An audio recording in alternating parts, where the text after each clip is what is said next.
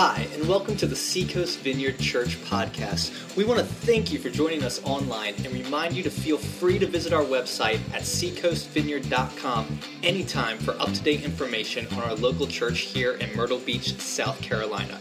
If you would like to give financially to this ministry, whether that's a one time gift or a recurring monthly gift, simply click on the Give tab at our website and give however God leads you. Now, we want you to enjoy this message from God's Word.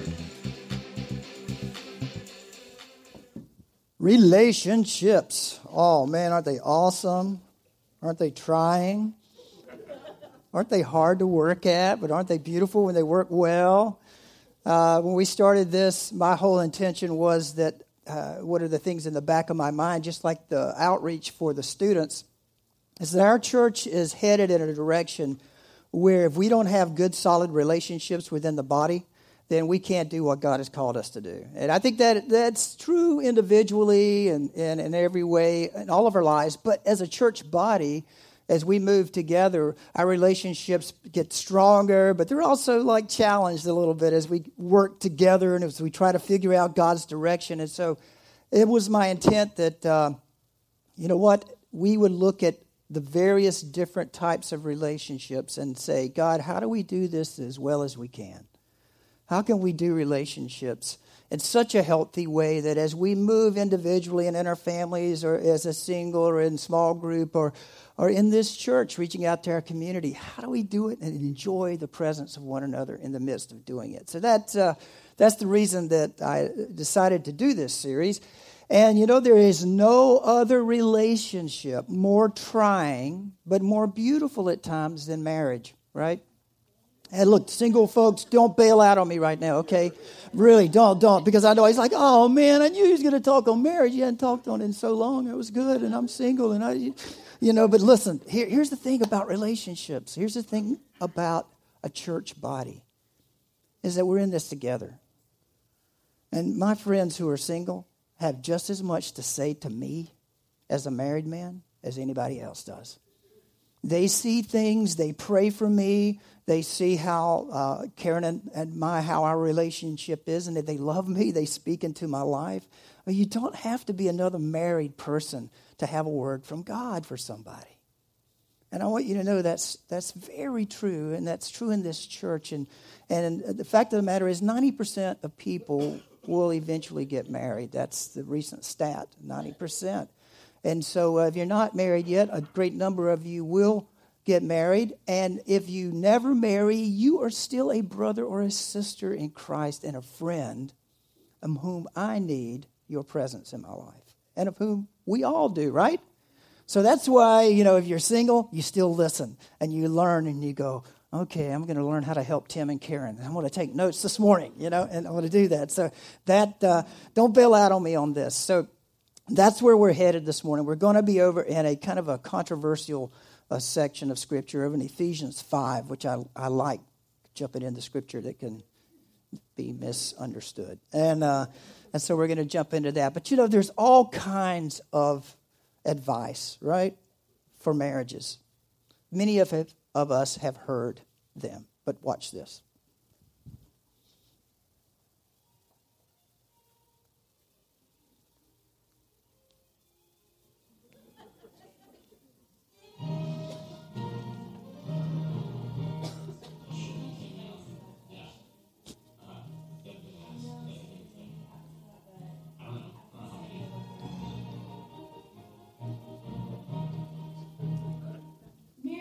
Binding contract, one that I do not intend to break.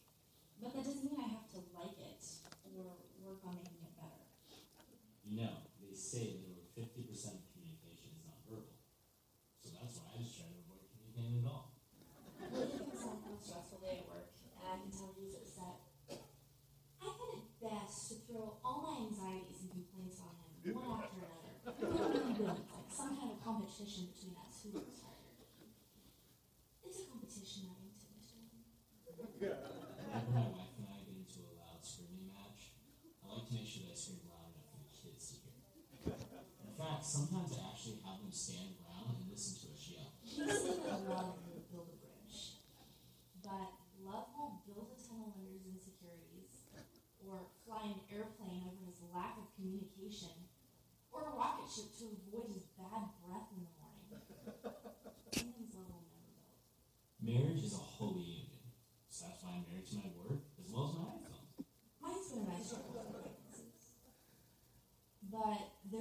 entire struggling economy out there in need of stimulation. I charge more than I can afford for the good of this country. Sticks and stones may break my bones, but words may never hurt me. Well, you know what? Compliments don't help anyone either. And that's what they'll tell you. People think that marriage is like a big, delicious cake full of ingredients like love, commitment, communication, sacrifice. But love is more like a box of chocolates, where most of the ones are really disgusting and make you vomit. And you think there'd be so many when you first bought it. But sometimes you'll come across some that are fine, but. Joy is something on Christmas morning, or when you're playing with puppies, or when you just won the lottery. But joy in marriage, is there peace in war? Is there honesty in politics? No one ever won something worth having without blood and tears. Marriage isn't built on compromise. It is conquered on the battlefield. According to the Bible, I'm the head of the house, and I get to make all the decisions my way, whenever I want and for whatever reason. And I don't understand why that makes you mad. Simple. Just take away something he wants. Honesty is rarely useful. I find that when I don't get my way, it's generally because I didn't lie effectively.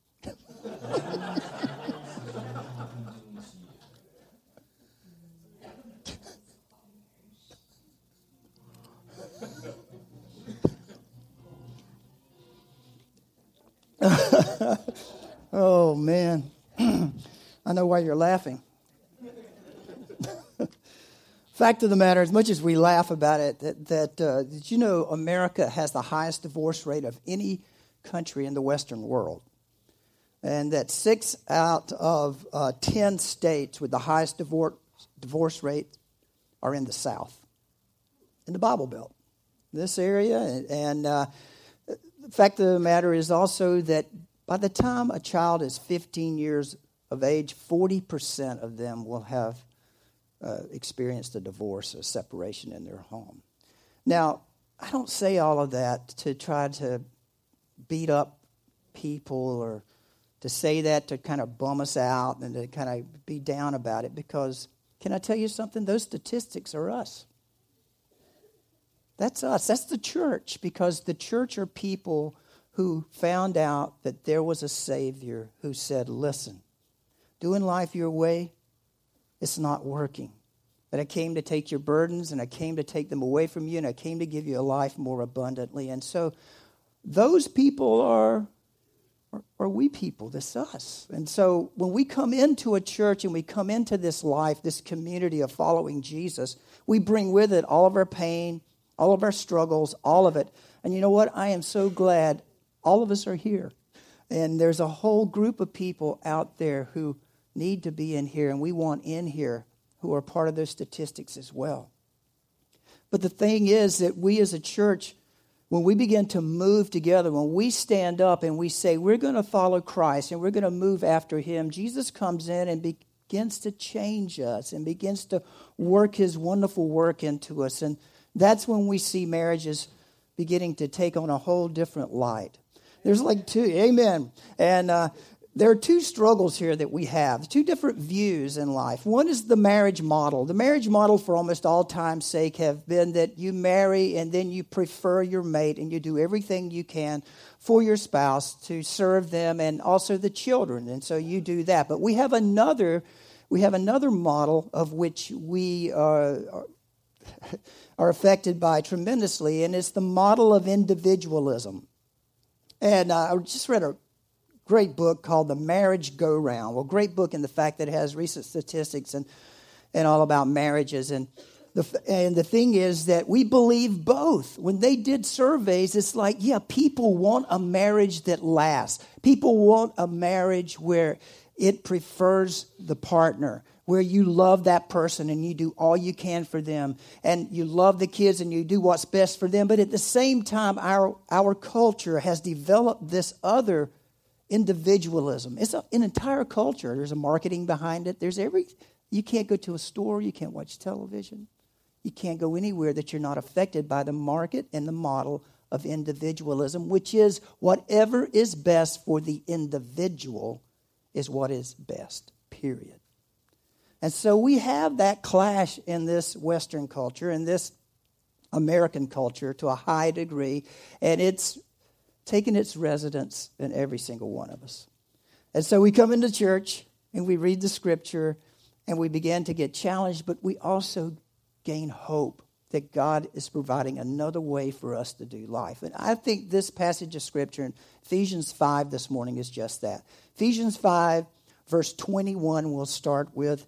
And uh, let me say this too that, you know, this is this church in Ephesus uh, is living during a period of time when the Roman government was feeling like a little bit challenged. It wasn't really feeling that challenged by Christians yet because there weren't that many of them.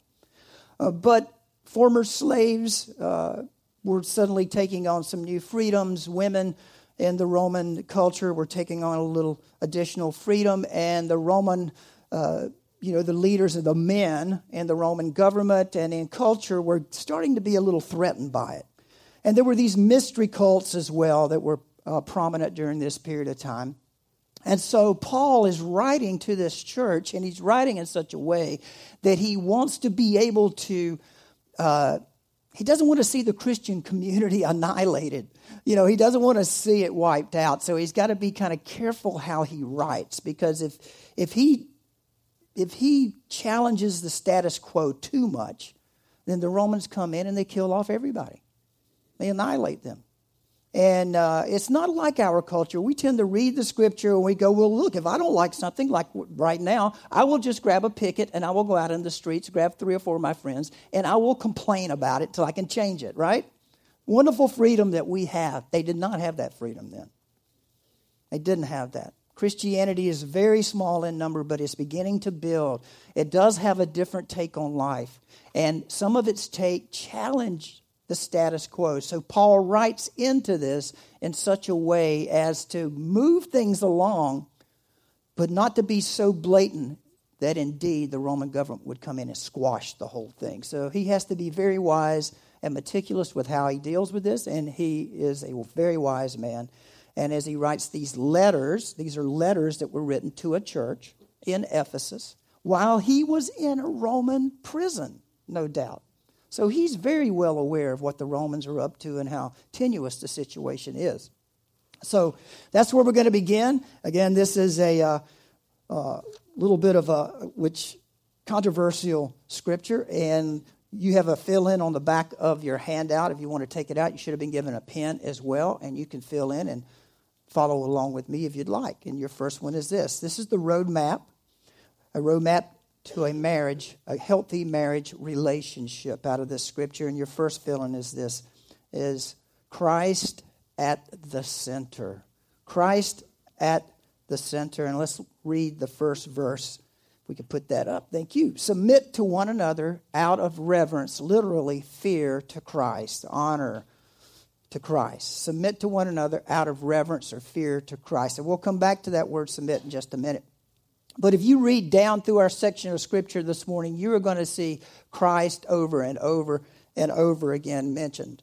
Uh, submit to one another out of reverence for Christ, uh, do to the Lord, uh, as Christ is the head of the church, is the Savior. Uh, church submits to Christ. Husband loves your wives just as Christ loved the church.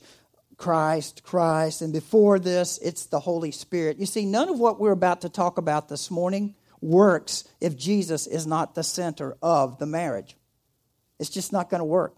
It's going to be difficult even with Jesus. How difficult is that? Uh, you know, it's going to be difficult because of the culture of individualism versus the culture of what God is trying, where He's trying to take us to.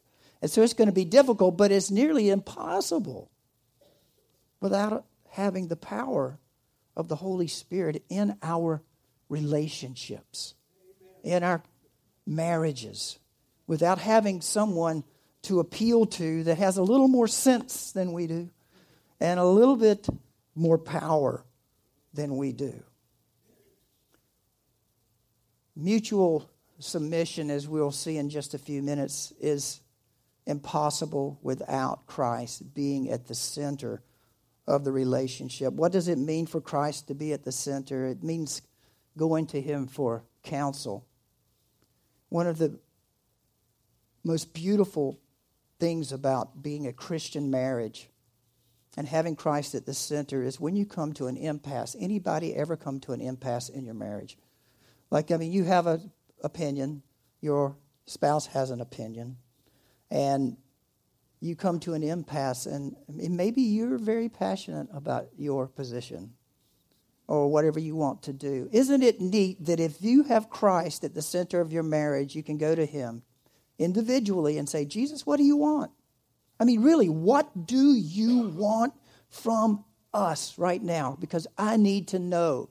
And not only you going individually, but how awesome is it to grab your spouse's hand in the middle of a very serious, heated, passionate, emotional moment before you say things you should not say and to grab their hand and go, Can we just ask the boss about this? you know, can we go to our Savior? Mean, Christ is Christ, Christ, Christ, Lord, Holy Spirit. Be filled with the Spirit. Don't fulfill the lust of the flesh, more anger, and all of that. All of this is in the same area of Scripture. Why? Because Paul is saying to these Christian marriages, you don't have a chance to be what Christ wants you to be if you don't make him preeminent in the middle of it, in the center of it. And so, what a wonderful thing to, yeah, when I got married, I, I just thought, I'm going to marry a beautiful woman, have some kids, and then I'm going to ride motorcycles and surf and play in a band.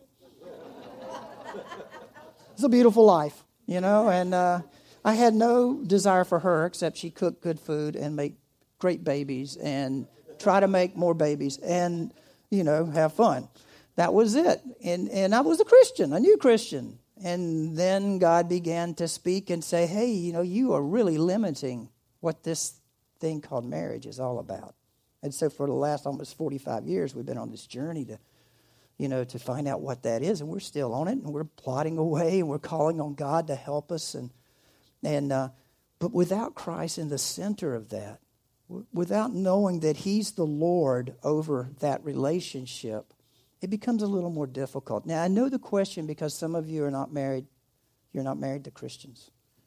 And uh, God has not left you without direction or support or hope. You have a church body that loves you and prays for you and, and friends that are standing with you. And over in 1 Corinthians, uh, we're told by Paul that if you live with an unbeliever, that you know his suggestion is that you live like Christ in front of them in hopes and in prayer that they become a believer, that they watch you and, and as God works on them, that they come to come to know him. And but if they don't and they want to leave you because they don't want to be with you any longer and they're an unbeliever, then you're no you're not bound. The word is bound anymore. You're not tied to that anymore if they leave not you leaving, they leave. That means you're not bound anymore. So there, there is there is direction. That's another sermon, but I could not preach this without mentioning that because that is a frequently asked question, right? That is one that it, a lot of people goes, well, what you're saying, preaching sounds ideal, Tim, but that's not my situation. But God does have help for us in there. It doesn't mean it's got to be easy, but it does mean that with God there and preeminent in it, and Him as the center of it, you can progress through this. Amen. So, making Jesus the Lord the center of that marriage, first and foremost, and not your spouse, even making him the Lord of all. You know, my spouse is not Lord of all. My, my Lord and Savior Jesus Christ is, and He wants the best for us together. He has a plan for us. The two shall become one. Sometimes we ought to ask ourselves, you know, what does that one look like standing before God? Like if there was one person out of the two standing before God, what would he say to that one? And even ask, God, can I get a word from you for this one entity called this relationship called marriage? Because he speaks to the one as well as the individual. But we battle the culture of individualism. So it's different for us as Christians. And Paul starts this talk, this part of Scripture off, well, actually, it's off through Ephesians, and saying, Make Christ preeminent. Keep him the center of it. because he is the Savior, not only of your soul, but he is the Savior of your relationships, of your heart, of the trouble and the stress that you're under. He is the Lord of all. So keep him as the center of it. And if we want a healthy marriage relationship, that's where we have to start. Uh, secondly, in verses 22 through 24, as we jump into this, uh, on the roadmap to having healthy relationships in our marriage is uh, there must be a mutual submission among us as a couple. A mutual submission. Let's put the scripture up there and let's, let's read it. Wives, as an example of mutual submission, do so to your own husband as you do to the Lord. For the husband is the head of the wife, as Christ is the head of the church, his body of which he is the Savior. Now, as the church submits to Christ, so also should wives submit to their husbands in everything. Let's go back to the first part of that. I told you it was a little controversial in, uh, in this. I, uh, verse 21 says that we should submit to one another, right? we should submit to one another. Verse 22, of which there were no verses when this was written, no chapters, it was a letter written to this church. So, at the first part of this, we read that we should submit to one another in fear of Christ. Well, in the Greek, uh, the Greek language itself doesn't even have the word submit in verse 22. It's not there. The reason the translators put it there is so we would pick up the inference from 21 and that is there is a mutual submission expected from a couple. And so I took the, the wording out of that Greek and, and changed it to wives as an example of mutual submission. Do so to your own husband, because that's more what it, without us understanding the inference to 21, that's what it's saying. And if you want to check it out, check it out, because I was like, wow, that makes a lot of sense to me. Because how many times have we read in the scripture about submitting to one another? Remember, we've talked about that, right? Did you know every verse in the Bible that has anything to do with any other person and how you relate to them as a Christian also pertains to your spouse? Well, you are supposed to forgive one another. Remember that? Restore one another. All those scriptures also pertain to your spouse. There is a mutual submission in the body of Christ that is a picture of Jesus himself. I mean, just a few weeks ago, we talked about Christ at the Passover meal, the night before he's arrested and before he's crucified. And what does he do? He, he's having a meal. His disciples come in, and, you know, his disciples and even one of their moms, you know, has said, Hey, I want my sons to sit on your right hand and your left hand. I want to rule and I want to reign. And what does Jesus do? Jesus picks up the towel and he washes their feet. He washes their feet, and they are grabbing for crowns, and Jesus is picking up a towel. I mean, that's the Jesus, that's the Christ centeredness of this faith that we live. And it, if it doesn't work its way out in our marriages, then it's probably not as real to us as we think it is. Forgiving one another. We say, oh, I got to forgive that friend. They said something bad about me, but now my spouse, that's a whole other story because I live with them every day and I have to see it. And, but the same scripture is there to prefer one another. We read that scripture over and over again as Christians. We're to prefer one another and to, to serve one another, to help one another. But when it comes to a marriage, now that might be a little different, but the scripture all the scriptures were written into the relationship of your marriage as well. And so, mutual submission in the church body is a radical idea. It can only be probably, we can only see it practically worked out with the power of God, and that is with Christ being the center through the Holy Spirit. And that is, if, like, if you come to me and the minute you speak, if, if I'm so haughty as to think, what does this person have to say to me? If I don't take the the I don't take on the personality and if I don't take on the position of a servant to listen, to submit myself to hear what you got to say, then I may miss what God is saying. You get this? That is a mutual submission in the body of Christ. We listen to one another. We try to find out. And as we move forward in what God has for us, that mutual submission becomes even more important for us to have unity, for us to serve together and to serve each other in the process. And so, mutual submission is it's expected from the husband and the wife, not, not just the wife. And matter of fact, Paul, if he had preached that you know, that uh, it, overtly in situations that, and we know that Paul believed that men and women were equal because that's what he said three different times in the scripture. We know that.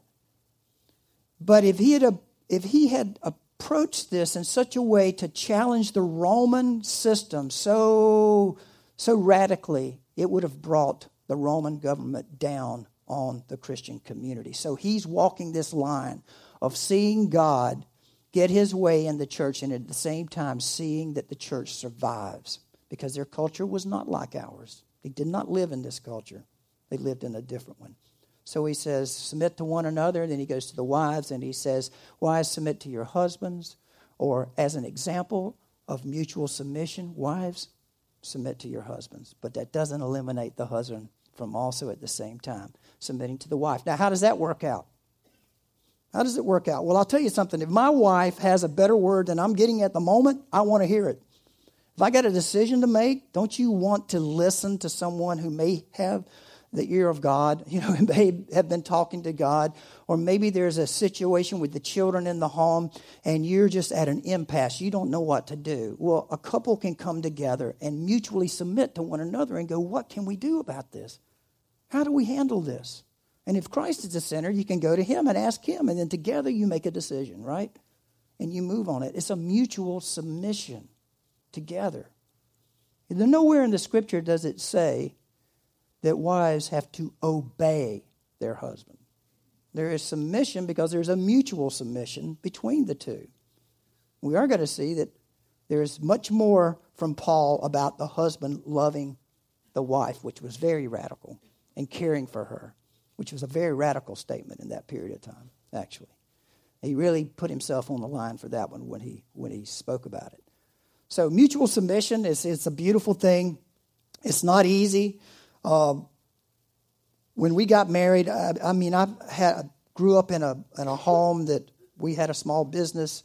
My mom and dad did. My mom ran the, had the, did the books. My dad did the work, hired the people, all of this stuff. So I grew up around all of that my whole life. And then I had a business for a while. I know how to pay bills. I know how to balance the books and all that, but I hate it. I hate it. I'm not good at it because I'd rather do other things like read.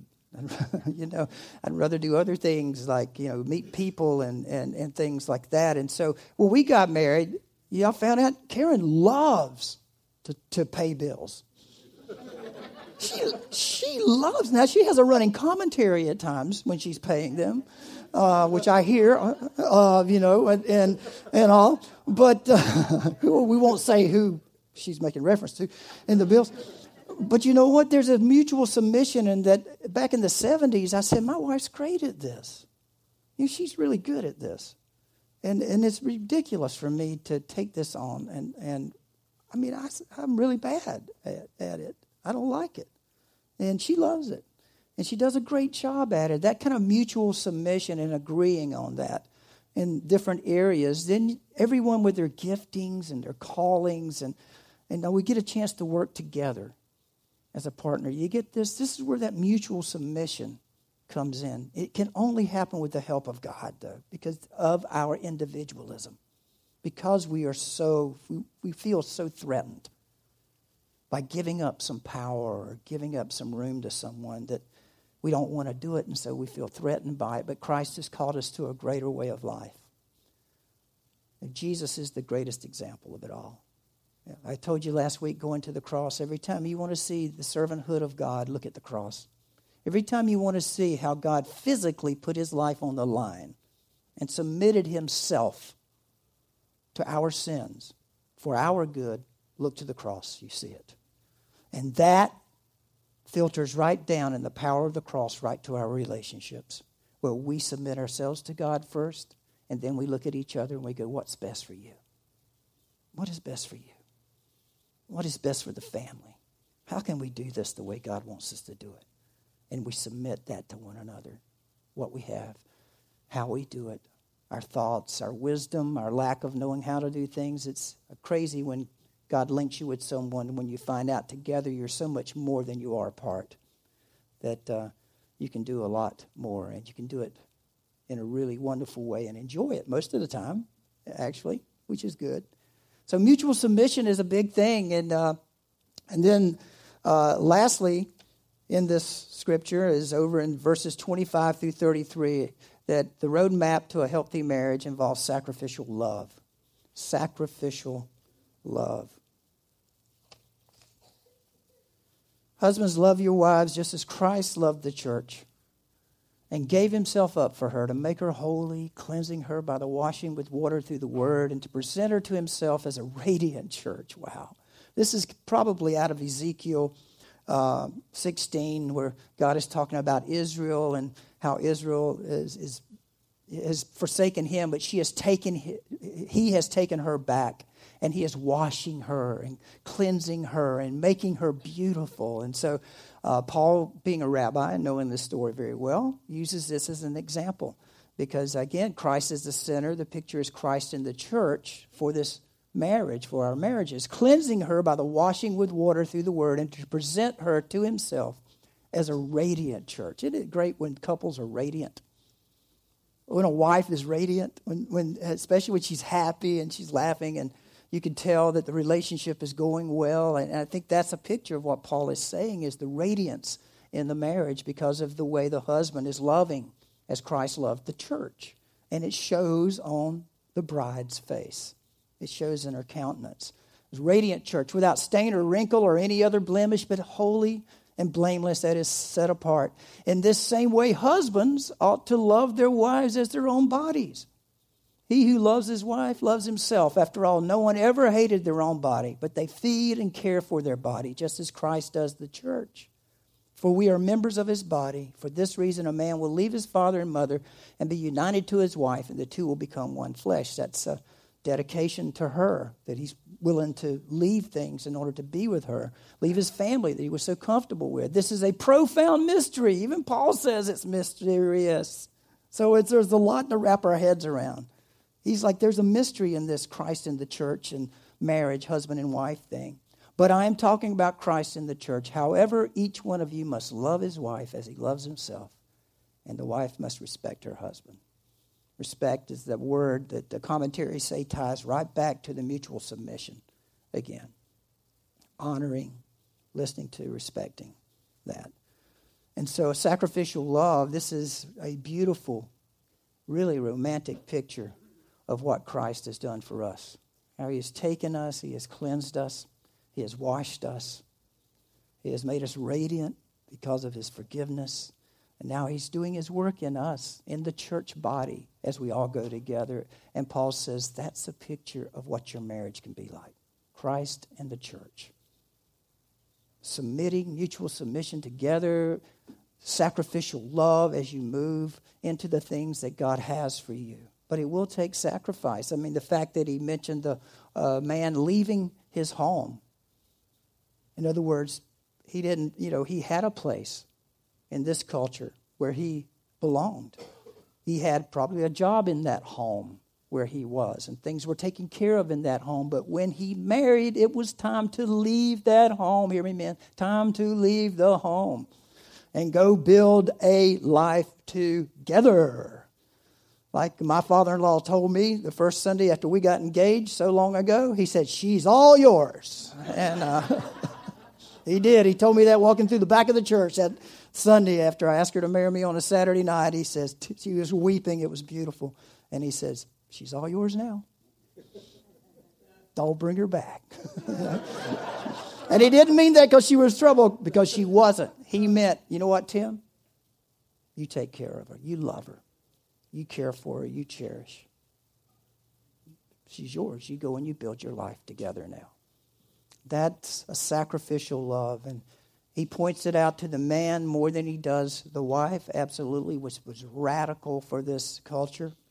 Uh, he is stepping out of the bounds a little bit. The Romans would not understand this of love for the woman. There's where you you know the woman stayed in the house, kept the what house it was, and cooked and did whatever he wanted and took care of the children. End of story. That was it. And so for him to come in and put so much on the man to say love and cherish was radical.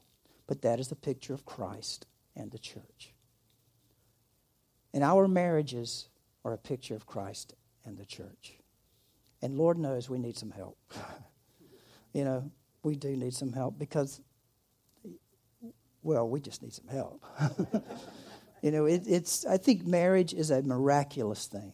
And I think it needs miracles for us to enjoy it the way God has called us to enjoy it. And I think He has miracles for us. And I think He has this love through the cross of Christ that He wants to bring right down to your moment and your relationships so that you can experience what that's like in a very real way. And so, hey, I, do, I want to say this to, to my single friends here. You know, like I said, 90% they say will get married at one time or other, 10% will not get married, but we need your help in this. And I'm going to ask us, uh, our, we have a response here in our church where we stand in response because we never go anywhere until we get up, right? I mean, if you just sit where you are, you never make any progression. You never get down the road. You don't do anything as long as you're sitting. And in just a moment, I'm going to ask for those of us who are married and would say, Gosh, I want to, I want to learn to live like this. I really do. I'm going to ask you to stand as married couples. And then after that, though, I'm going to ask you singles to not let us stand alone. Okay? I'm going to ask you guys to stand up and say, We're with you, and will you be with me if my time comes to marry again or to, or to marry? Will you be with us and so that we can stand together? We hope you enjoyed this week's podcast from Seacoast Vineyard Church in Myrtle Beach, South Carolina. We look forward to you joining us next time on iTunes or at our website, www.seacoastvineyard.com.